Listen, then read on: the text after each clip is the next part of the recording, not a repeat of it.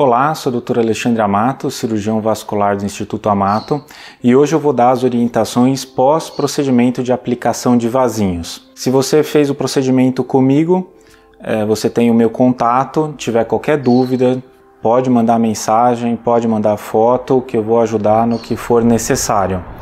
Se você não tiver feito comigo, siga as orientações do seu médico. As minhas orientações podem ser um pouquinho diferentes por causa das técnicas que eu utilizo e a maneira como ela é aplicada. Então vamos lá. Caso você tenha feito o procedimento com sedação é, consciente, que é a técnica ANOX, a máscara com gás para não sentir nenhuma dor e não ter medo da, das agulhas, pode ficar tranquila que após 5 minutos do procedimento, 95% do óxido nitroso já saiu do seu corpo e ele não deixa sonolência e não deixa nenhum efeito colateral. Então, com relação à sedação, pode ficar tranquila que não muda nada no pós-procedimento. Com relação aos curativos, Caso tenha sido feito curativos, nem todos os casos são necessários, mas caso tenham curativos, eles podem ser retirados no mesmo dia, no final do dia. Pode ser no banho, para deixar o curativo bem molhadinho, tirar sem, é, sem causar dor ou incômodo, ou pode ser retirado no dia seguinte, no começo do dia. Caso tenha sido prescrito medicamento via oral ou uma pomada ou creme, siga as orientações que foram prescritas e estão na receita. Se tiver qualquer dúvida, é só mandar a mensagem.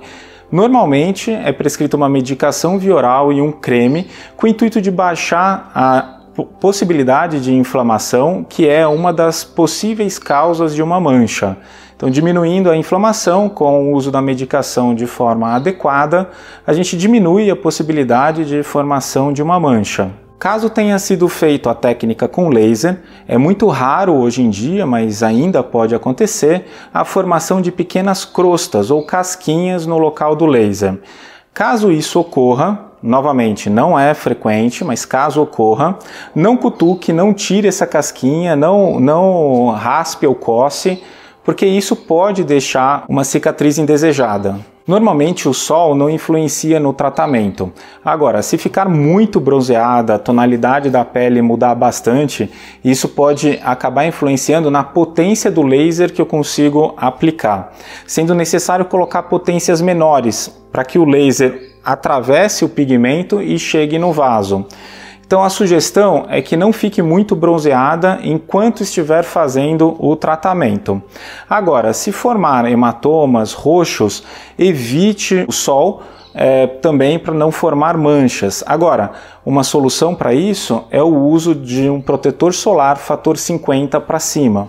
Caso forme roxos, é, hematomas, equimoses, é, pode ficar tranquilo que isso sai, não é nada para se preocupar, possivelmente um extravasamento de sangue no momento em que o laser atingiu o vaso ou que a aplicação de agulha deixou extravasar um pouquinho de sangue para o tecido subcutâneo ou para a pele, para a derme, e isso vai ser absorvido. Seu corpo foi feito pra, de uma maneira que ele é capaz de reabsorver esses hematomas. Agora, o que a gente pode fazer? Compressa morna no local três a quatro vezes ao dia acelera o processo de reabsorção desse hematoma, além de diminuir o processo inflamatório. Então, o, a compressa morna, muitas vezes associada com um iridoide, pode é, fazer essa reabsorção é, seja muito mais rápida e que haja um desaparecimento dessa mancha muito mais rápida. Agora, com relação ao uso de meia. Nem sempre é necessário o uso de meia no tratamento dos vasinhos, mas em alguns casos pode ser orientado, principalmente quando são veias maiores e ou é, no uso de outras técnicas, como a técnica de espuma, por exemplo. Se for indicado a meia elástica, o cirurgião vascular vai indicar a meia correta para o uso, e aí a maneira de utilizar é a seguinte: coloca de manhã, tira à noite. Durante a noite não há necessidade do uso da meia elástica, mas aí é necessário que coloque um calço no pé da cama e eleve o pé de forma que as pernas fiquem mais elevadas do que o coração enquanto está deitado. Novamente, a meia elástica não é necessária para todos os casos. Com relação à velocidade do tratamento, nós fazemos normalmente em três sessões espaçadas por três semanas entre elas.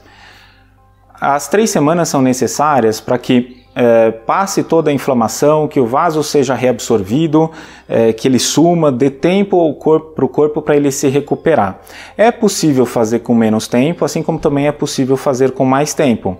A questão é, se a gente fizer com menos do que três semanas, às vezes a gente acaba disparando o laser num vaso em que era só esperar mais um pouquinho e que ele ia desaparecer naturalmente. E se a gente espera muito tempo, às vezes a gente dá tempo para novos vasos se formarem. Então, três semanas é o ideal. Caso não seja possível por alguma situação particular, converse comigo, a gente tenta adequar a sua situação. Óbvio, o tratamento varia de paciente para paciente, então alguns necessitam de mais do que três sessões, outros necessitam de menos, e isso é, pode ser avaliado normalmente após a primeira sessão, que é onde a gente já tem uma ideia de como seu corpo vai reagir ao tratamento.